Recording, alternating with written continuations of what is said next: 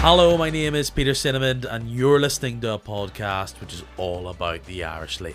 After conceding six goals in two games across five days, Cliftonville's dreams of a title push look to be all but over. We try to analyse what went wrong for the North Belfast side at this pivotal stage of the season, ponder if the Reds falling away could now ignite a resurgence for Linfield, or Larne on just that merciless hot streak that doesn't look like cooling down anytime soon before that Gibson Cup is nestled back at Inver Park.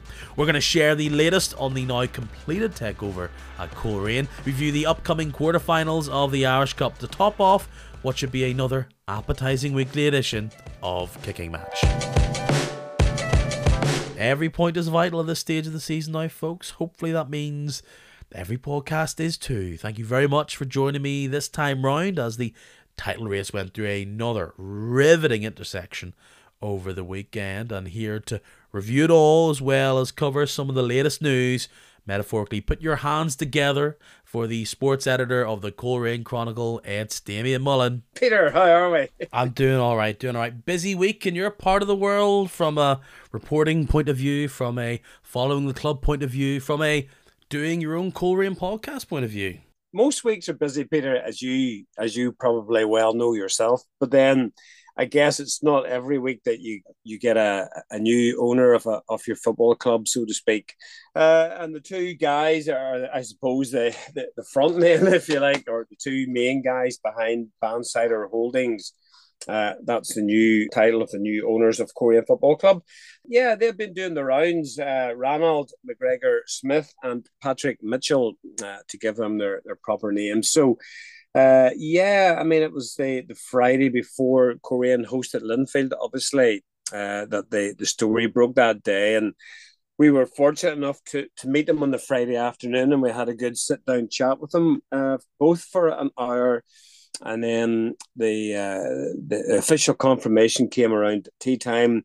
The two guys were on BBC Newsline, and then just to cap the day, Coleraine go out and beat Linfield three 0 and I can tell you, nobody in the ground seen that coming. Whether it was Linfield, Coleraine, or neutral, nobody seen that result coming. But I have to say, the two aforementioned guys you talk about wide smiles at the end of the match. They were um, in the tunnel area after the game, uh, and as somebody, you know, some quick-witted wag said to them, uh, "This owning a football club's easy, isn't it?" So, I think you could tell by you know, and the joy that they had, um, Peter, was genuine. Uh, they're both from Coleraine originally, although they have been living and working in London for a lot of years. But obviously, they're they're from Coleraine, and it didn't take much to uh, bring that Coleraine out in them and, and beating three 0 at uh, beating Linfield three 0 at the showgrounds certainly does that. This being confirmed, it really settles what has been a couple of months of uncertainty for the club. Totally. Whether people like to admit it, and, and we have asked Oran Kearney before uh, on a number of occasions and we've tackled him because obviously it's um it's well known that on the pitch Coleraine's form has not been great this season by by their standards. They've um slipped to a, a number of what you might call shock defeats, you know, against clubs that maybe they, would have been expected to beat or have done in previous years. And you know, we have asked Oran repetitively after games, you know, speculation off the field about the the takeover of the club, has that affected performances on the pitch? Has it seeped down into the players' minds and the manager's mind? And to be fair to Oran, he always said, and, and he said straight back, he says, no, that's not the case. You know, as players, as manager, our job is to go out um, and to try to just perform on the pitch and, and park that when you go out.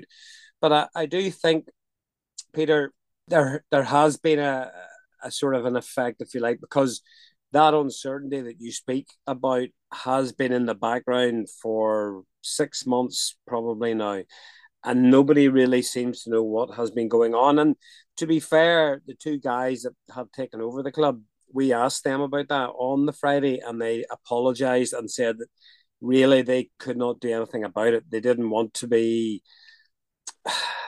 giving a run in commentary, if you like, because there is legalities involved and there's finance involved. So they couldn't just keep people up to speed as to what was happening in public while the work was going on in private. So they, they did apologize. But I think what you said there is very apt. It sort of brings all that um, speculation, uncertainty to an end. The deal has been done, and it almost is like a, a full stop at the end of that. And it gives everybody now the opportunity just to move forward together, knowing what the future holds, so everybody can regroup and move forward. And I think it's no coincidence that since the, the, the deal was made public, uh, Coleraine uh, beat Linfield 3 0 and then followed that up with a 2 0 win away at Newry City on Saturday. So I don't think the two are totally unconnected, Peter. Amongst the fan base, not only has the story rumbled on, but there's then been apparent twists and tales if you look into some of the reporting around it. Right now, like the, the, the season's wrapping up, it's about getting your league position solidified. For the fans right now, do these owners now have a lot to prove to them, or, or are they now just happy that they've got this nailed down and that regardless what happens, they need investment in this club, no matter what it's going to be, if it is to push on, if it is to keep up and are they more just looking forward to the future, or do they have questions that they're going to have to answer? Um, it's a good question, but my initial feeling is that the the takeover and the takeover by the, the, the people that have come in has been largely welcomed by the fan base, and I I suppose it's been much discussed. So it's got to the point where people are like, it's not out of the blue. It's not a shock. It has been on the cards. And I think people now just want to sort of get on with what happens next. The club previously was in the hands of the Friends of Coleraine, and they famously sort of took ownership of the club when the club nearly went extinct back in the past. So the Friends had to give their consent for the club to change ownership, which they did by quite a, a sizable majority by all accounts. So the fan base largely, from what I can gather, is behind the uh, the takeover, the new ownership.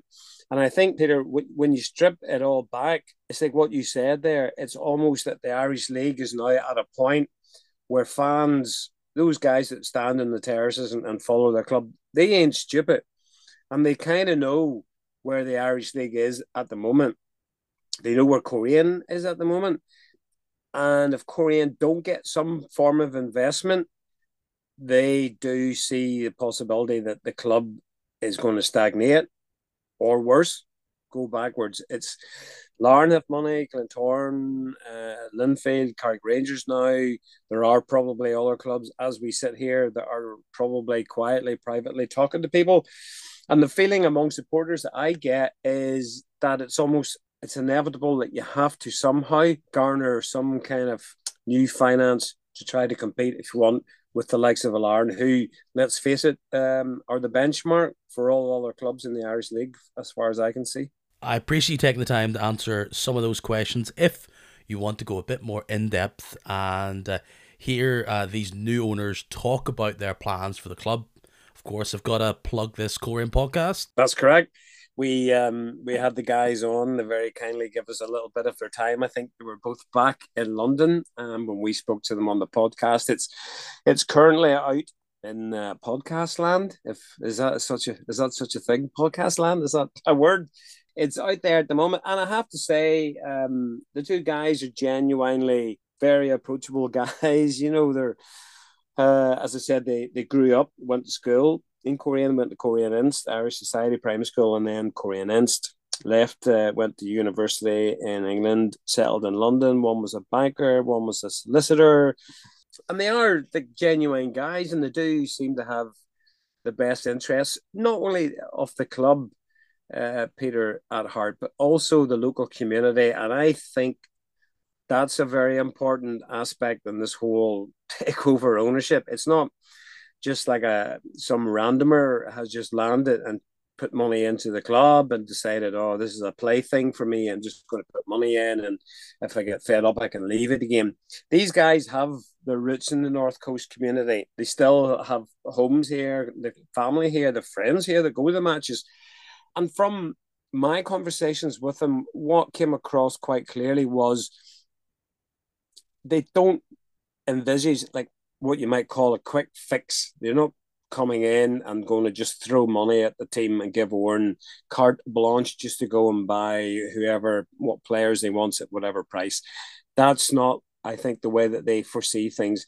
They, they said on a number of times I spoke to them about sustainability, about building foundations. And I think that probably encourages supporters too, because we all support clubs, whether it's Irish League or whether it's across in England or wherever. And we all are wary of new owners coming in. You know, you do get that fear that they're just going to throw money at the thing, and if it doesn't work, they're just going to disappear as quickly as they came.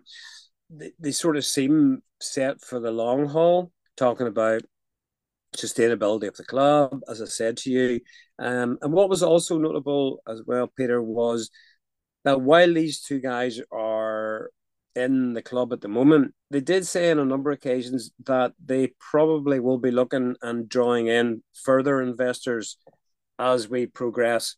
So it's maybe again similar to the, the Kenny Bruce Larne project, if you like, if I can use that word, where Kenny Bruce came into the Larne, um, pumped a lot of his own money in, and then just I think just at the weekend there, we've seen Larne getting a new investor coming in as well.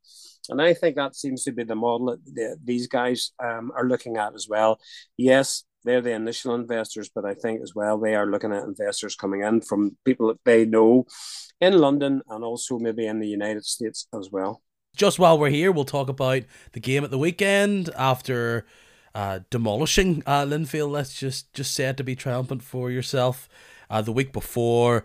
I, did think and go, eh, this could be a typical uh, Banana Skin game, but Coleraine were able to win out against Newry uh, for their first back to back victories in the league since October.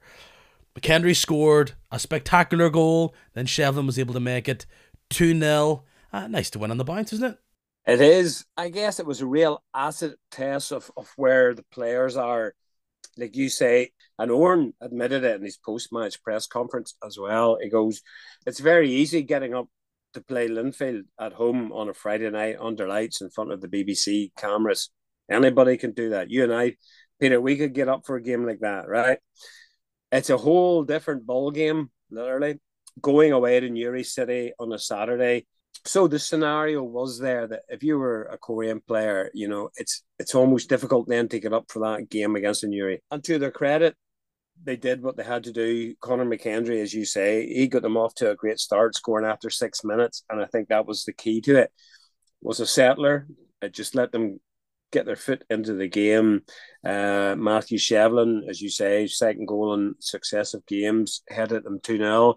They uh, had the luxury of missing a penalty. Jamie McGonigle seeing his penalty save. I'm sure you thought when when that happened, you're like, oh no, this is this is where it starts. that was all part of the plan. Peter. part of the plan. but yeah, you're right. You know, you, you do, and it's those little doubts. But Coleraine had other chances to to to score as well, and the second half, to be fair, was quite a non-event. There was there was very few chances involved. But one thing I have to say, and and I thought, you know, Newry, while they lost, and, and that's they're, they're obviously at the, the wrong end of the table, and they are struggling. They did they did play well, and uh, I was saying to a few people afterwards that if for example, they had somebody up the top end of the field with a real bit, a little bit of quality, I think they would probably have maybe have given Coleraine more of a game and and maybe would um have a chance against other teams. But I just think that little bit of lack of quality, even in the top third, and maybe even in the final third at the back at the other end as well, is going to cost them. And I guess that's what happens when you're at the foot of the table. If you have good players, traditionally they, they tend to go to other clubs it doesn't stick at the top of the pitch for Newry, does it? And then that means that their attacks can often feel a bit uh, scattery. And then on top of that, you can just see the teams are able to run through them. They're a team lacking in confidence. One of the things that they were able to build on and get those points early in the season, and I mean it was you know, early last season that they had this real togetherness and fight, and I think they've lost a bit of that confidence and, and zip, and that's the way it's played out for the majority of this season. And you've you've always thought that at some point it's going to click, at some point they're, they're going to get these results. But you know, you look at the table and you see the amount they've conceded. It's obviously a part of the back line problem, but I think it's a whole team issue. It's it's mistake riddled and games are truly running out now and and it's them now obsessed with Ballymena's results. And you felt maybe over the past few weeks be it the Irish Cup or maybe just being able to catch one of the bigger boys not being on their game down at the showgrounds but every single time that that could have come up it, it, it just hasn't happened for them. And uh, if it does end up that they are not in this league next season, uh, unfortunately, the signs have been there from very, very early on. It's it's it's been a it's been a long, hard struggle for them, and, and obviously the change of manager halfway through it uh, the season as well. Uh, that doesn't help, but. It, it was inter- It was interesting talking to obviously Barry Gray after the game as well. Um, I was asking him uh, his thoughts and stuff. And and you mentioned Ballymena, and it, it, it's crazy when you look at the table. I think Newry are only maybe five points behind Ballymena. In many ways, they are lucky that Ballymena have been so poor this year as well, because there's a situation where you just fire on six more points on the Ballymena, and I mean Newry are out of it. and that's and that's even with the Dundela situation. that's the big, yeah. Well, that's a big, big point there because that will give the two bottom clubs in the Premiership that little bit of extra, extra hope as well. But yeah, as I said, I was interviewing Barry Barry Gray after the game, and I asked him, you know, do you still believe that you can get out of trouble? Because all the signs would point to the fact that there's they're cut adrift at the bottom of the table and that they're effectively gone. But he goes 100%. He believes that they can still escape. And he goes, five points is absolutely nothing. And he made a good point. He says, especially because of the split games. And he knows that from his experience previously uh, with Warrenpoint. And he said something along the lines that they want to just try and get the gap a little bit closer to Ballymena before the split comes. And then it says after that, it's like every team for themselves. You can see what he's trying, and he did say that he was going to try and try new things before those games at the split come, and he effectively throwing all his eggs in the one basket post split, hoping that the gap between them and Ballymena will be so narrow that they play Ballymena, for example. So that's like a six pointer. There's maybe one or two other games he can target, maybe a point, three points at, and he is hoping that he's still within touching distance of Ballymena, and if they got one or two results, that might be enough to save them, particularly in light of what you're saying about Dundela's situation as well. With uh, Newry not having uh, another great week there, let's go to the big news of the week and a team who just went from the highest highs to the lowest lows. You weren't able to cover it on last week's podcast. It has been uh, an awful week for Cliftonville. They went into that game against Linfield on Tuesday. Probably the biggest game of the season so far. All the eyeballs on it. Linfield were limping their way into that game. They weren't able to score many goals. Cliftonville were free scoring.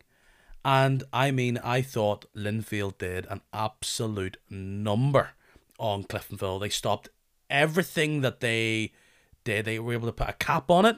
They were able to play it at the pace that they wanted to play at. And all they needed, all they were able to work for was that one little mistake. Cliftonville gifted that to them. And they get the lead and they were able to suffocate Cliftonville as they panicked. They got worried about it. They lost their composure completely. And in the end, 3 uh, 0 it wasn't like an amazing performance from Linfield in the sense that they were all over Cliftonville, but I mean, they were efficient at the right moments. They scored two goals from corners. Ethan McGee, what a player! That's a real coming out performance for him. And you know, there's two sides of this. It's it's Linfield returning, rising, saying we aren't out of this yet, And unfortunately for Cliftonville, they come out of this week, and we've got another result to talk about, looking naive, looking like they're out of gas, and uh, they have somewhat bottled it now. It's uh, isn't that funny? Just football. That's why we all love it so much because, as you say, Linfield were well and truly beaten out the gate at the showgrounds on the Friday. Uh, they had one point out of nine possible points at that time on that Friday night Ag- against the team who Cliftonville had thumped the mm-hmm. weekend before. Correct, correct. So Linfield then go to Solitude.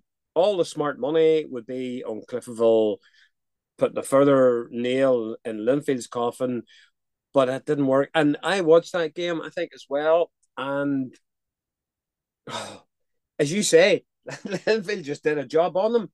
And by the end of it, Cliftonville look they made the Cliftonville look like a very, very ordinary team, which they are not by any stretch of imagination, because having watched Coleraine play them a number of times this year, like we make them look good. Let's let's be honest, instead of the games that we've played.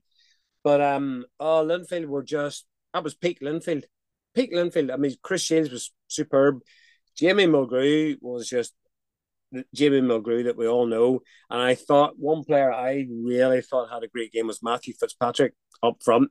I just thought, like you talked about, you know, Newry earlier about nothing sticking, and I thought the complete opposite was with like Fitzpatrick. Everything went up to him, and it stuck, and he was able to bring players into play, and he just he was just he led the line superbly, and Linfield took their chances, and by the end of it, as you say, Cliftonville a spent force. And then I'm sure you're probably going to bring it up a couple of days later. They go down to another defeat, which looking at the table now, yes, I know there's games to come, but you really look at it and you would think it's nearly like a two horse race now. In both those games, Cliftonville looked like they'd lost. Less, less or so in the Dungannon game, they lost all their flair, all their focus, and they looked like they looked a bit skittish, like they were rushing to try and get the goal straight away, even even early on in the game. And what Linfield were able to do at Solitude was restrict Cliftonville to these long balls. And I'm sure many Red fans are saying this usually works. Ball from deep, Hale's able to pick it out of the sky, and then one on one, he's happy to take on any player in, in this league. But again, Linfield were just winning those one on one battles, and absolutely Shields was a rock at the back for them, and that's a huge blow now that Linfield have him out for the rest of the season. He came off with a uh, his knee looking a colour that it really shouldn't look like. It was violet, you know, so he, he's been a real soldier for them in there, and. Uh, they had the chance to shake it off and, and go again at Dungannon. And I mean, you talk about a side that has been a spoke in the wheel for all three of these title chasing sides. They've they've done a number on every single one of them, and it was Cliftonville's turn on Saturday, three one. They take an early lead from a poor goal.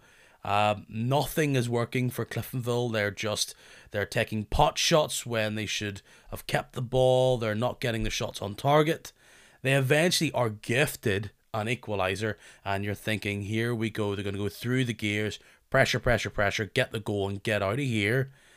And uh, Dungannon just had no fear and threw all these players forward. And uh, unfortunately, now I think we've seen this uh, Cliftonville backline has been bending in recent weeks, and over the past seven days, they have broken. And I think many people will point to losing a player like Turner, trying to fit others in.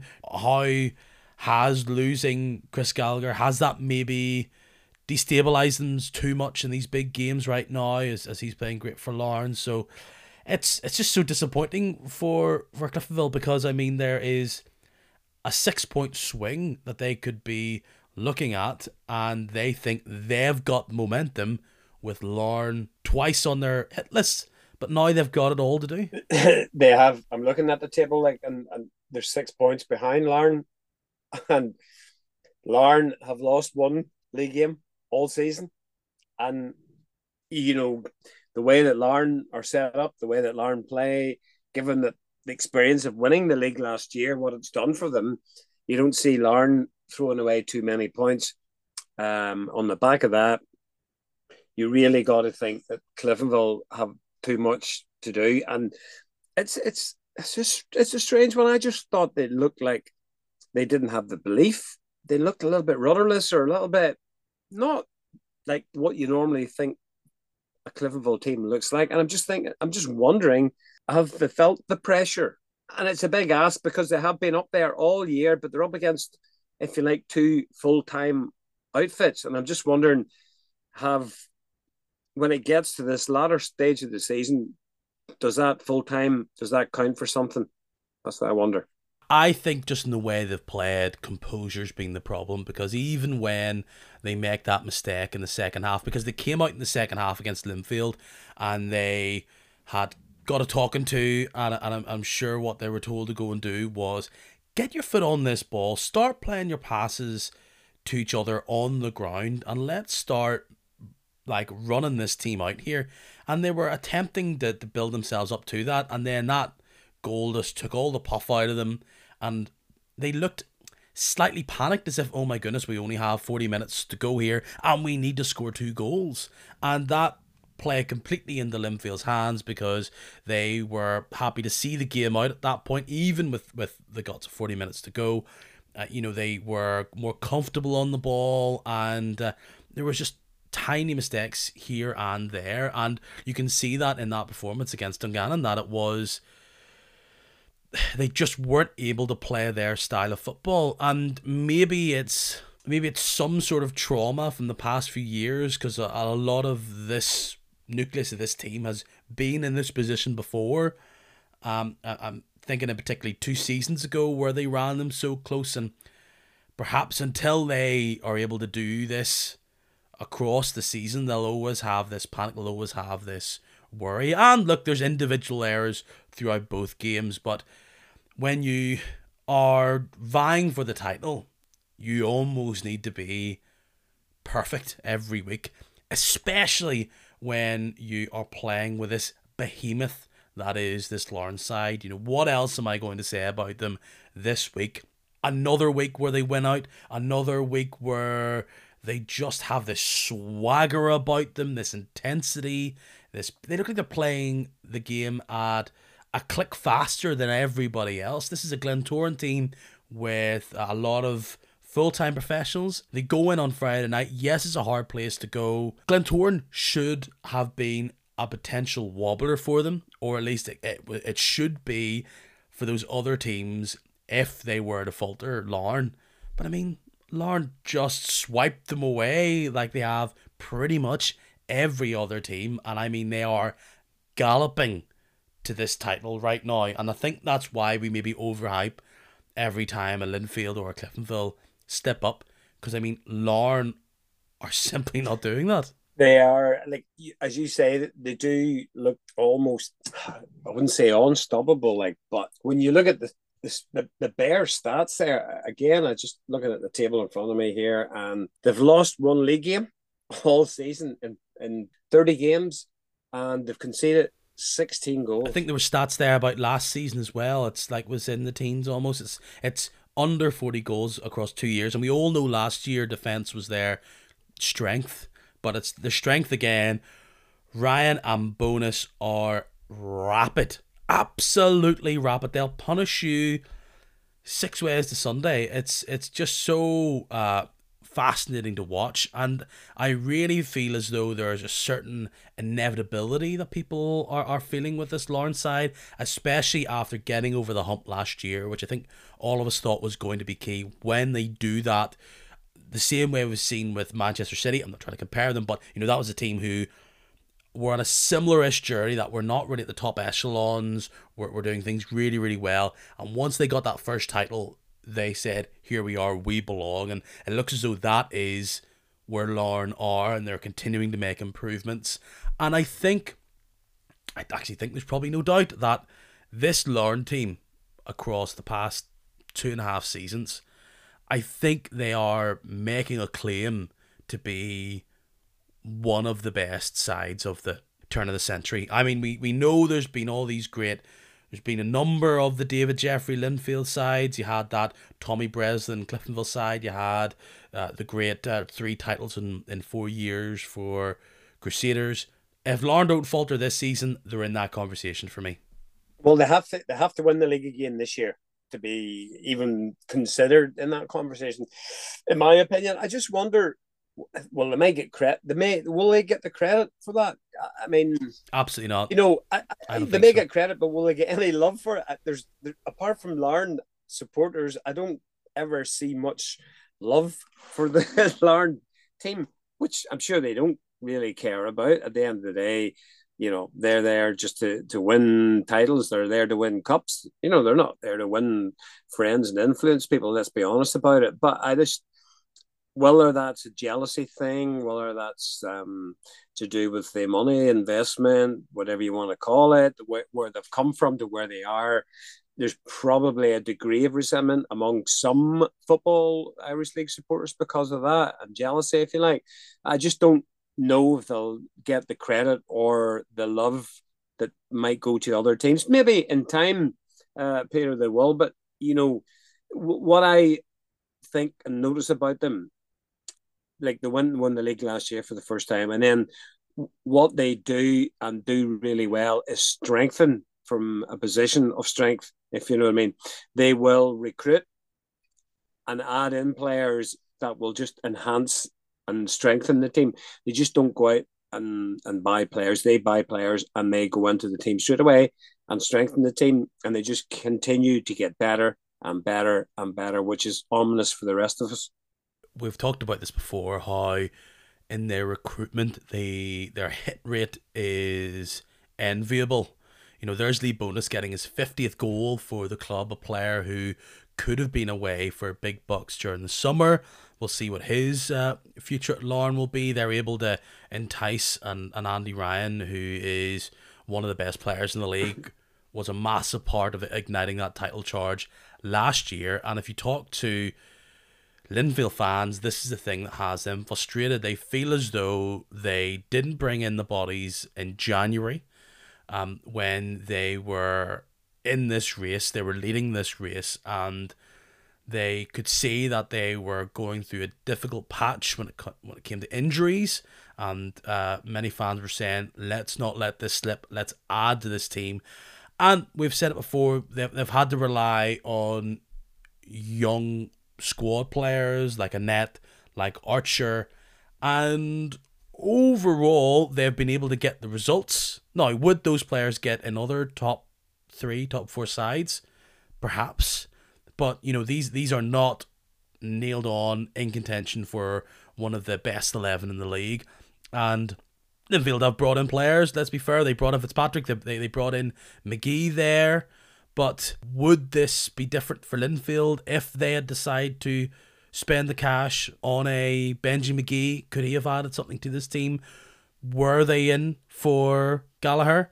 Would Ben Kennedy, what what happened there? Could he have potentially went to Linfield? Not saying that he was in real contention there, but Linfield decided not to go down that route, and perhaps he didn't have the funds to do it. There's there's other reasons for that, but the one thing with Larne is that they've spent a lot but also they have been recouping a lot through through fees. And Linfield do sell players a lot. I mean, there's a amount of times you see players that are playing in England and like they, they barely had a second for Linfield, but they went through, and that all goes back into Linfield's coffers. But uh, you know, I described the way. Um, what they do with some players is like flipping a house. I mean, Larne are able to bring players in and like Farquhar send them off, and that all helps the helps pay for all these great players that are at Inver Park. Well, that that's one of the, the, the sort of things that came up in the conversation to go back to where we started with the new investors at Coleraine and the Larne model. And that was something that they come up brought up in conversation quite a bit. So say for example, Coleraine start like a full time model from say next year. Uh, you'll have a number of the current first team that can go full time, maybe some can't the the owner's thinking is you're going to be an attractive proposition for the best young players in the area, um, bringing them into the academy, bring them into the first team. If they do well, sell them across to maybe clubs in England, Scotland, wherever, and that money comes back into the club is reinvested. similar to what you've just described uh, for Larne. So that seems to be. But just when you were talking about Linfield, I mean, I, I I'm not au fait with how Linfield work or, or or anything else, but when you mentioned that, I mean, why why would Linfield or why did Linfield not maybe go and strengthen in the way that some of their supporters would wish? Is that a manager's decision? Is it a, a board level that that that decision is made? I often wonder, and I just because it's critical, you know, you're coming down the stretch, and maybe one or two players would have helped Linfield in their in their title ambition. I think the suggestions are that anybody who was out there was not at the value that Linfield thought was a good investment. We hear talk of this uh, Falkirk uh, striker that that the Belfast Telegraph are reporting they were chasing, and it seems to be potentially wages were a stumbling block, and that, and that and that's one of the reasons I haven't come in. I mean, I'm the biggest Benji McGee supporter advocate going, but I mean. I think if I was to ask anybody out there going, what do you think the real money value of him is, like, is it a hundred grand? And then this is a player who, based on Lee Bonis, and that being two years ago and inflation and all that type of stuff and with the way that's that's worked out. Is that smart investment? I mean look they've they decided that ethan mcgee was a smart investment and i think he's shown already that he is an excellent footballer. He has uh, a mentality about him that just fits into that team so well. He can play in, in, in multiple positions and um, I, I guess they're they're probably saying that we have invested in Fitzpatrick, we've invested elsewhere, and you know these these teams that are full time, particular, are just saying wages are are a lot. Um, I would always be pro player, go get that bag, fella, but it's not our cash, and and teams have to make this work some way somehow, and we could be sitting here going why on earth did they spend all that money? AKA how Kyle Lafferty worked out last year. He didn't. And I'm, sure he wasn't here for uh, a reserve left back's wage. So it's tough. The people who manage that club are, are seeing these players week in and week out.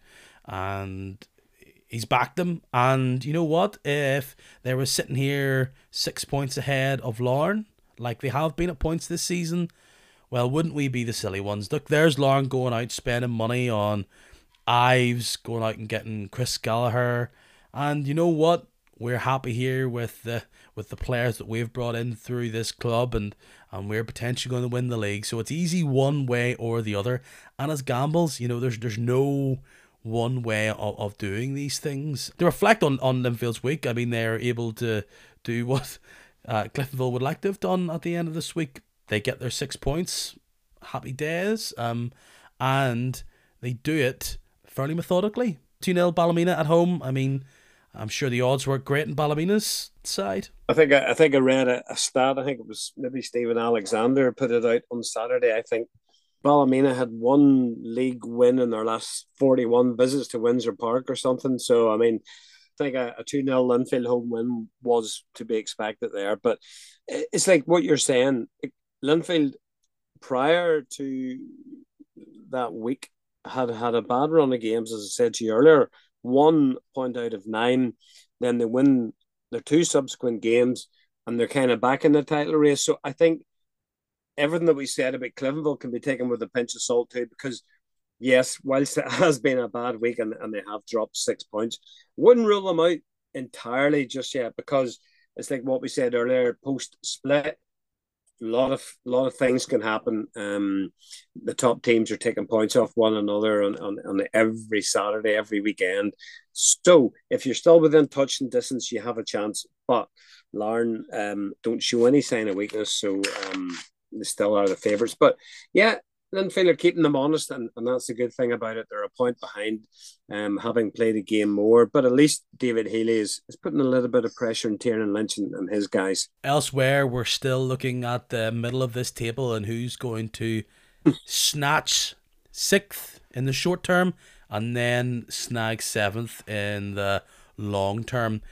Big game in that race was down at Lakeview Park. I was at this game. Thrilling game. I mean, first 30 minutes was uh, horrible. I mean, if people say that uh, football is poetry, a sonnet that game was not. But then Thielen rattles the ball home, then Loughgall come to life, head headed in, Carrick decide, didn't like that. They're able to score thanks to a Danny Gibson follow up from a free kick.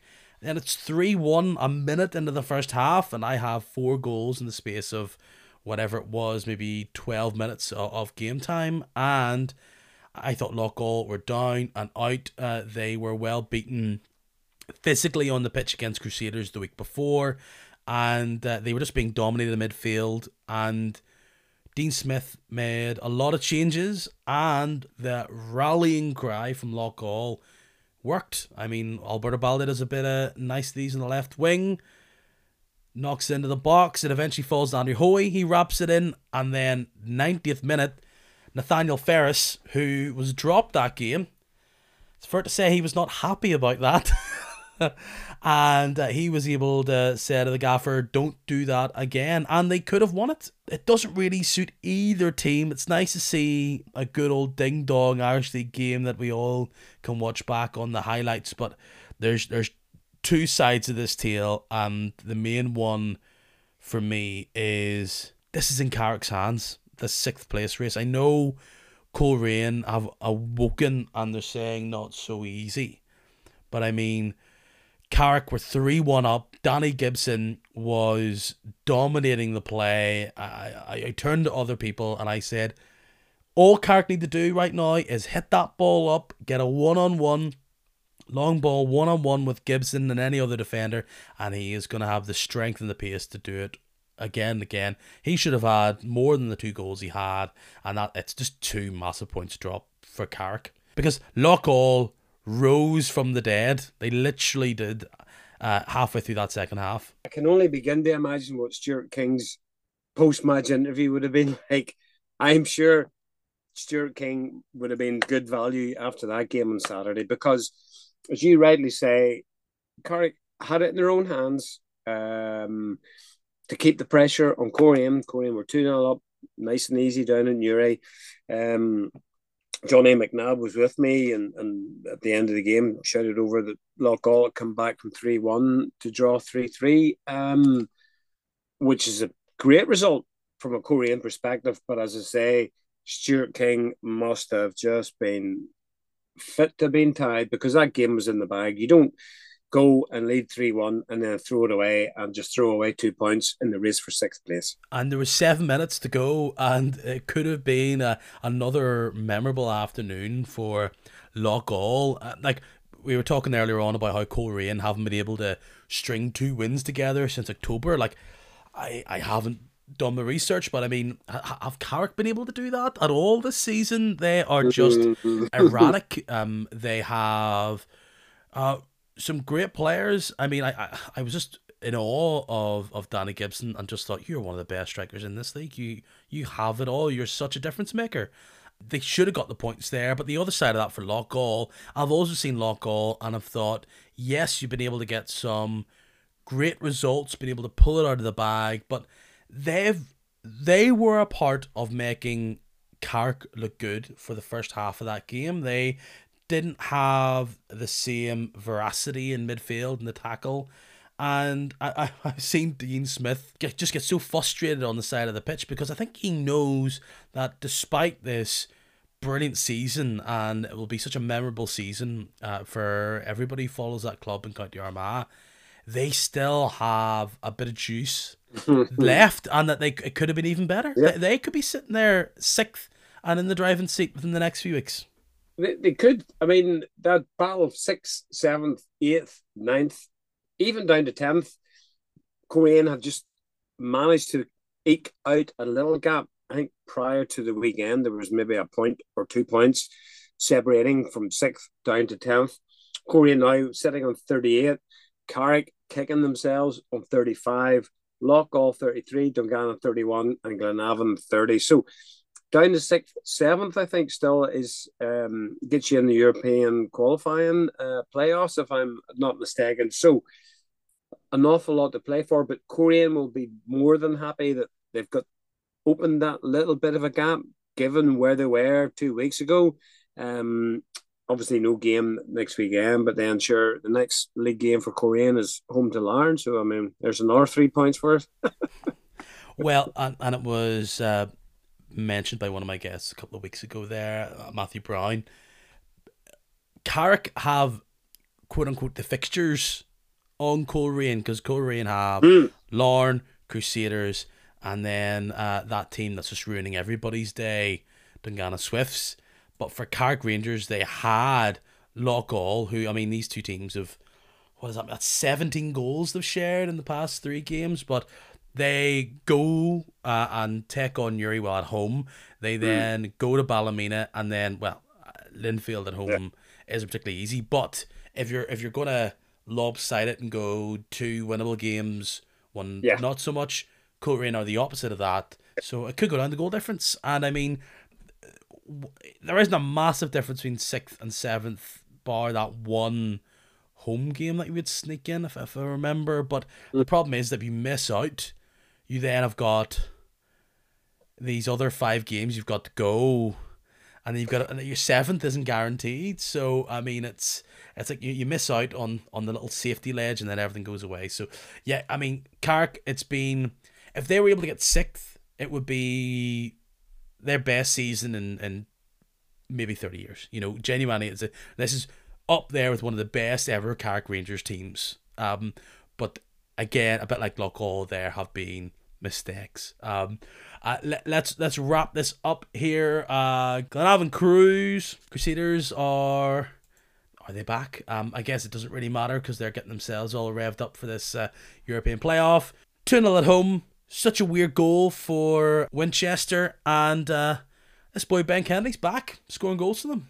Yeah, talented boy, isn't he? You know, he he um he's a talented boy. I don't know what his personal circumstances are. I mean, I know that they, there was rumors and he was going to leave the club, and, and maybe he was on the transfer list or whatever. But certainly, he seems to have got the head down, and he's while he's going to be at the Glen or sorry at the Crues, he's going to continue doing his best and, and, and helping them do whatever. Scoring goals will certainly help in that respect. I think he'll have no shortage of suitors if if he does decide to leave uh, Seaview. But the Crues, I suppose, and and and Glens to a certain extent too, are almost in that sort of strange position there, really, where they're they're not really challenging for the league title. They can't really probably automatically qualify for Europe. They're not going to drop out the top six, so they're kind of how would you describe? I wouldn't say going through the motions is probably not the right description either, but it's a it must be a difficult one too, isn't it? You know, where you're just mentally knowing that you're sort of almost playing out time to get to the at the end of the season and get to the European playoffs. And I know that that's been the situation uh, for Coleraine over past seasons. And it is a very, very strange one mentally where you know that the results in the games, etc. Yes, you go out to win, but your focus is really on what happens at the end of the regular season, if you know what I mean. That's when it really counts. So, uh, strange one for the Crues and the Glens, but there's no doubt they'll want to be finishing the season uh, in good form and then taking whatever momentum they can into the playoffs and, and hopefully getting the European place that way. For Glenavon, plenty of players brought in mm. in January. There's been a few bright sparks, mainly Duna's the man for me. I just really like him when he gets on the ball. Can be a bit inconsistent when he has to deliver that one big final ball, but I mean, he can really get you off your seat. But I do think this Glenavon team will have a bit more work to do in the summer. Again, I just don't think this team is just exactly where it needs to be. Yes, a bit more seasoning could help them, but I, I think if they want to get back up into the same place of of Carrick, and look, Carrick where they are and they've invested a lot. You look at that team, Joe Crow's floating around, uh, Danny Gibson was was it even a risk? But it was an investment there to, to bring him in. So you know, um, Glenavon will will continue to build that team in the summer. For Crusaders, I'm really gonna miss Heatley. Like even now, if it is confirmed he is going, I mean he is still magic on the ball, breaking away like he's some scampy twenty two year old. He he's going to be a big loss next year for them. Like you cannot replace a player like Paul Heatley even at 37. Is he 37? Aye, he's that's he's good. Like uh, and he's the kind of player you know if he's in your team, obviously the Crues fans love him, opposition fans maybe not so much, but then that's that's a, a compliment, isn't it? You know, when opposition fans don't particularly like a player, you can take that as a little bit of a backhanded compliment. But listen, what he has done over the years in the Irish League, um, uh, he's been outstanding. And and those sort of years there where he was playing with Gavin Whyte and Jordan Owens up front, that front three, I mean, that's as good probably a front three as you could ever hope to have. Big Jordan, big target man up front, and them them two boys flying in from the wings and contributing and scoring hat load of goals. Um, so yeah, he'll be missed, and as will Stephen Baxter as well. I mean, big. Um, he's going to be a big loss as well. Um, he's been there ever since I started working and uh, in the media around here. Um, so to have a Crusaders team, I suppose, without Stephen Baxter in the dugout and without Paul Heatley up front, yeah. But then nothing, nothing stays the same forever, Peter. Yeah, and I hear you, Crusaders fans. He's 36, but he would be 37 next year. but yeah, big big changes as we say here. Uh, Crusaders, we're just gotta enjoy one final big tour around the grounds while they still have uh, some of the big hitters. It's like doing a like doing a Jurgen Klopp, aren't we? Pretty much, just uh, waving goodbye to everybody else and, and, and winding them up along the way. Incredible team. Before we get into our little collection of Irish Cup games, um, just thought I would reference some of the results that I think everybody suddenly has an eye on, and that's in this uh, crazy town that is the championship. I mean, if you were sitting there on Tuesday night and you thought it was a bad night for Cliftonville, ha- have a think for Portadown fans who got uh, who had to watch their team get thumped by Newington, you know, after a, a couple of poor results for the Ports. I think they drew two games in a row and then they lose. They were able to get back on track on Saturday. And then, of course, what did Dundela do on Friday night after all that news peters out that their, their ground looks as though it's going to knock them out of any potential promotion chat? They get thumped by Annagh. Bangor went out uh, scoring plenty of goals. Institute keeping pace. I know everybody's saying this title race of the championship is something else, but it really is something to keep an eye on. I mean, the, what is it? Four, four, four points, I think, separating the top four teams. As you say, that whole Dundela thing has just, I think, it's really focused people on the championship that weren't even remotely interested in the championship before. All of a sudden, a story like that breaks, and then everybody has a bit of a, an opinion on it, uh, whether you're a Dundela supporter or not. I, I, I can't imagine how those players and management of Dundela must be feeling when you get news like that. I mean, what that does for motivation, one can only imagine. Um, I don't know. I don't know where where that's going to go. As you say, Portadown, one of the great enigmas as well. Um, they have a squad probably that could uh, compete uh, in the Premiership as it is now, almost the players that they have. Bangor, I suppose, likewise, they they have done a lot of recruitment as well. Um, good manager in place as well, and of course, Institute. Um, that's going to be nip and tuck all the way, um, all the way to the finish, and I just couldn't call that. Um, Peter, I really couldn't. Possibly Portadown, given the sort of the weight of of, of player that they have and the experience that they have, maybe? I think everybody still feels as though Portadown mm. will get themselves together some way, somehow, but that always hasn't been mm. the case. And, and and sometimes if you just have it, your the wind in your sail, that can be the thing that gives you momentum and um keeps you going between now and the end of the season. I mean, there's still nine, ten games each for for those four teams.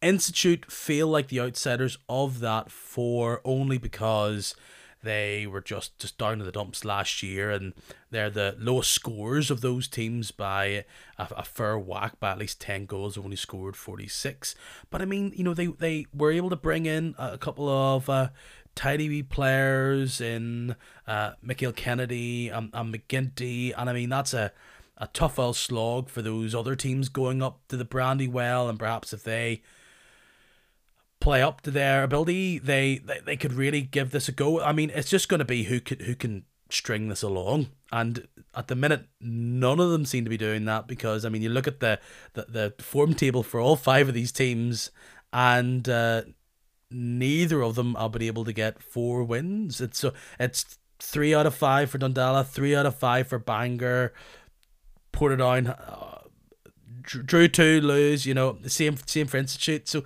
like weirdly, I do think Bangor are are are maybe the team that can do this because we just don't know the way Dundela are going to react. Look, it's a bit a bad result against Annagh, but it's not like Dundela didn't have that in them before there. Beforehand, it's a bad result. Portadown get thumped at a Newington side, who I think they were able to thump earlier on. So Portadown have the players, but they also have to play a load of games. Bangor have that, what we've seen with Ballinamallard in previous seasons. Loughgall this year they have momentum from the season before, and they have a couple of a, a great wee players in there as well with MacArthur and Arthurs. So they could take on anybody. It just it's almost like who can stick it around, who, who can make the least amount of mistakes.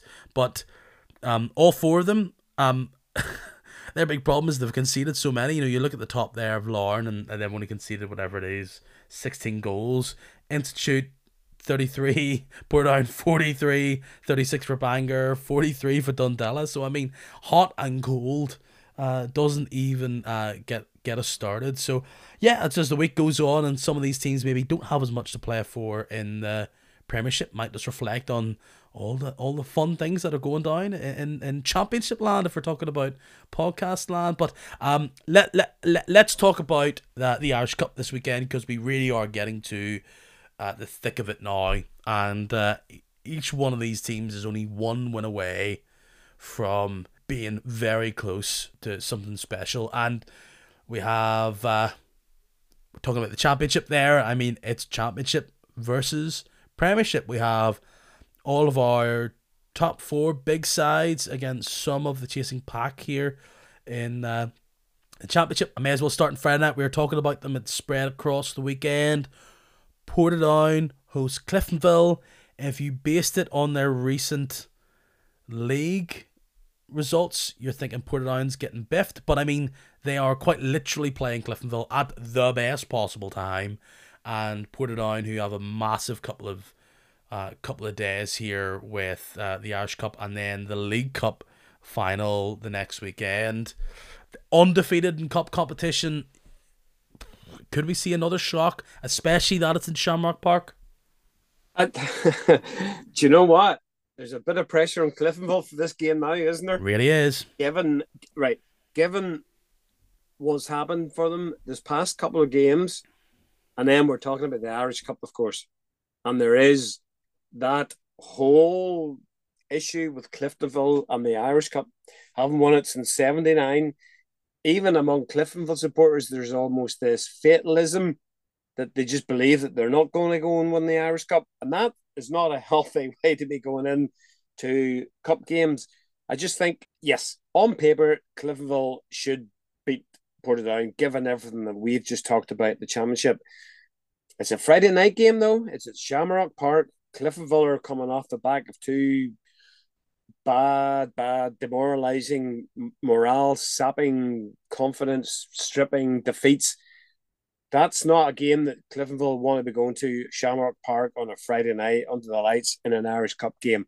So this is going to be a major, major test now of Cliftonville, and it'll go a long way to defining the rest of their season. Yeah, tie the round. It's down on a grass pitch Cliftonville mm. have been, as we've said on this podcast, beaten twice in the past week. Portadown actually have uh, quite a number of Premiership scalps along the way in their uh, Cup Odysseys across whatever it is, Mid Ulster Cup and uh, the League Cup. Um, so, look, I, I do think ultimately Cliftonville will be able to take care of this uh, slightly leaky Portadown defence. So I'm going to say 2 0 Cliftonville. I, I, I would have to go I'll have to go for Cliftonville, all things considered, but I don't think it'll be just quite a quite a straightforward game. I'll go for uh, if you're asking for a prediction, I'll maybe go for three one for Cliftonville.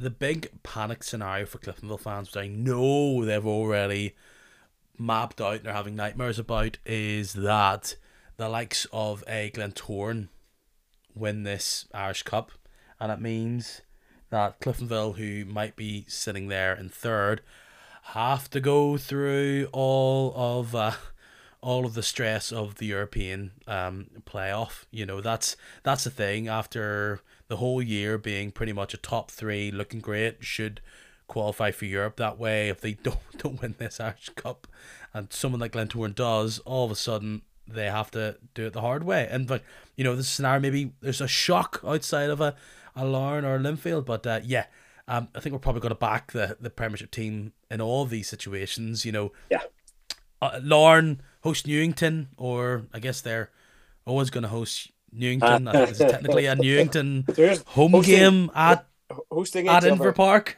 uh, who who gets the home dressing room? Um, uh, look, so maybe it's a Larne game here. I mean, Newington were able to beat Newry. They were able to thump Portadown. I guess is Rory Donnelly potentially cup tied? I mean, despite all their flashes and uh, their really bright start to the season, I don't think there's a team in the country that would want to face against Larne here. So, I mean, nil nil half times a win for Newington there's no way, no way Larne aren't winning that game. I don't care how you dress it up, what way we try to argue it. Uh, just to me, Larne are just much too professional, methodical. They just go and they just get the job done and they move on to the next game. And that'll be, I think, the case on Saturday. Even it may not be spectacular. It may be a 2 0, for example. Larne 2 0. That's what I would maybe look at. But for them, it's just another day. It's another game. Get the win, move on. We're potentially looking at a, a season where Larne goes and wins their second title in a row. I know they've had mm. great success in the County Antrim Shield, but I'm sure they would be keen to diversify uh, that trophy cabinet. And I mean, all those great Linfield teams that David Jeffrey led were winning the double. And they've invested so much in that squad. Mm. I'm sure yeah as much trophies as they can muster, please, for that side as well. There is expectations on that side in this competition too. Well, it sort of echoes what you said earlier about placing Larne in the pantheon of, of great Irish League teams. Now, if they go and they do back to back Premiership titles and then they throw in an Irish Cup this year and do a double, then you're really in that conversation. Um, as you as you rightly said, Linfield for years we're doing double after double after double, maybe throw in an odd treble here as well. And then I think that's when a team becomes a great team. And I think privately within Larne, I would have no doubt that as a group, they probably are looking to do that double this year to prove to people just how good they how good they are. Can Ballyclare prove how good they are, or can Glentoran prove how dramatic and how headline raising they can be. Hey, Ballyclare, um, they've done all right in the championship. They're able to muster their their way up here, um, off the back of a couple of results. I think Glentoran have shown that they're not as susceptible to mucking it up against the bottom sides like they used to, I guess, in the league. I don't think they should do it here, but I mean, Darius Ruhi is a, is a title striker for, for Ballyclare, and perhaps Stephen Small, very experienced coach, he'll be attempting to craft up a, a game plan and, and, do one on Glentoran. It's the same old story with Glentoran in games like this, uh, especially at home. Score early and the panic's off. 20 minutes to go and it's still nil nil. Different story. Out of all of those four ties that we're t- talking about, between championship team and premiership teams, that would be the one. If I was looking in on it, thinking where there is a the slightest possibility of a, a an upset happening, because you know, I don't know enough lot about Ballyclare, but Stephen Small, as you rightly said, is a good manager, and they've had achieved great results. Glentoran, while they've been good this year, you all you sometimes you get the feeling that they can just miss a beat in some games and just throw in a real bad bad performance. Although perhaps increasingly that's becoming less of a of an issue. I think Warren Feeney and the players have started. There's a, a modicum of consistency in the performances now that maybe you could argue wasn't there earlier on the season. So you would expect Glentoran, especially at the Oval, to to to get through. And you know they beat Newry, Newry for eight there last week. Um, so they know how to score goals, obviously with the firepower that they have. So what I'm saying, wouldn't be surprised to see Glentoran win by five or six, and equally you wouldn't be surprised to see Ballyclare cause an upset. It's it's kind of that kind of a game, if you if you know what I mean. I think Glentoran are going to get through, but I mean Ballyclare was able to go to Dungannon and upset them. I think one one goes to penalties. Glentoran sneak their way out. There's my prediction that I haven't had a, a great record with in recent weeks. Institute Linfield. A definitely confusing one, I must say. Like you know, chatting to any any Ards fans out there, they feel as though they were apologized to for the situation in regards to uh, to their game with Institute. We all know about eligibility issues in this league, and then after two reviews, um, it didn't go their way. They'll be irked by that. But uh, going going up to the Brandywell, uh, no easy thing for any team. I just do not think Institute has the bodies to scare this Linfield team. I I, th- I think Linfield are a much more impressive team from well from every aspect, from skill, ability, fitness, experience. Uh, I think this should, should be on Sunday afternoon. I think this will be uh, Linfield's. Yeah, I was at the the previous round, the Institute um, Ards game um, on that particular day, and it was funny. We were we were leaving, and the draw was being made, and and and I asked one of the Institute guys, you know, who did you want in the draw, and he goes, Oh, Linfield away. And I goes, Well, sure, you'd be better getting them at home. And then, of course, we walked to the car. And the next thing, I come on the radio in my car. And I seen the guy and I goes, Oh, you got Linfield at home. And he, he, he didn't quite believe me. But um, I think I would probably echo everything that you said, uh, Peter, there. I just think while it is a potential banana skin, I just feel that Linfield have enough about them. They have enough players in the right positions. They might get one or two back from injuries for the game. Maybe give them a bit of a run out too.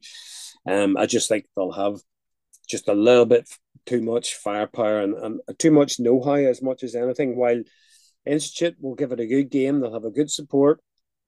Uh, they'll enjoy the occasion, obviously. Um, but I just I, I don't foresee a a shock there. But it's just interesting. It's like obviously a Sunday one o'clock start. It's it's a brave early start for Linfield. Actually, when you when you look at it in in, in, in terms of kickoff time, one o'clock start, what time you have to be leaving. So I'm not saying that's going to have an impact on the result by any means, but I'm just saying it's kind of unusual for the Irish League. You would like the record no, to show. what I'm saying, what I'm thinking, it's unusual for the Irish League to have a one o'clock game on a Sunday. Other leagues, Scotland has it, England has it. Not often the Irish League have, or the Irish Cup in this uh, in this instance, has a one one one p.m. kickoff on a Sunday, which is unusual and, and it's to be noted, doesn't it? There you go. Maybe Linfield will, will be up at the Bishopgate Hotel. Yeah, you never know. The night before in their tracksuits. No better place. Um, yeah, still still on for Linfield there. So uh, that's the Irish Cup. Um, I'm looking forward to next week. Nice little double header, all going well. Uh, a little bit of a League Cup special next week with both the Linfield side and, and the Portadown side represented, but uh, obviously that's in the far flung future. Um, uh, we're now going to just uh, say tally ho uh, for this week, uh, Damian. I'm sure uh, the people listening to this uh, will have listened to all the podcasts here uh, in the kicking match side of uh, podcast land. uh, including maybe if they want to catch up in the League of Ireland, where I did a bit of a, a preview with uh, Kieran Burke, who is a League of Ireland podcaster, just in case you good. want to know a bit more about that league. But I'm sure we talked about it at the start. I'll be thinking, what were those guys talking about at the start of the podcast about that thing about the Coleraine owner? Where can they find that podcast uh, from yourself, as well as a whole array of interviews with uh, players and uh, affiliates? Yeah, funny. There was something come up recently, just in our thing, and and, and our podcast, the, the Coleraine one's been going three years just this week or this month or something, uh, which is quite incredible when you think about it. That's um, that's some going. Um, yeah, like all Coleraine related, and we have guests of all our descriptions. Uh, get it in all the usual places, and Spotify and Anchor, etc., etc. Um, so if you just type in Google in Coleraine podcast, I'm sure you will find it. And we have um, we have a wee guest lined up for tomorrow morning as well. So we'll we'll find out all about him later in the week. Excellent. Damian, been a pleasure as always. Thank you very much. Peter, pleasure. Thank you. Not gonna lie, not quite sure how I pulled that out of the bag this week. Uh, it was very much a Fred Wickwood uh, performance for me. If you get that reference, I I'm dosed again. I'm sure you can hear it, but we'll just leave that. I don't think there's any more time for frivolity before I go and uh, collapse my bed next door. Thanks for checking me out again this week. Uh, fun episode this week. Should be another fun one next week. Of course, if you're here at this point of the podcast, I definitely think you should be a subscriber, a follower of the podcast on your podcast platform, be it Spotify, maybe, might be Apple Podcasts. Just go to the homepage of this podcast little wheel there, little button you can click, and it means you get the most up to date podcast. You get a little notification to say once I've uploaded one of these. You can also follow the podcast on Instagram, Facebook, and Twitter. Till next time, cheers.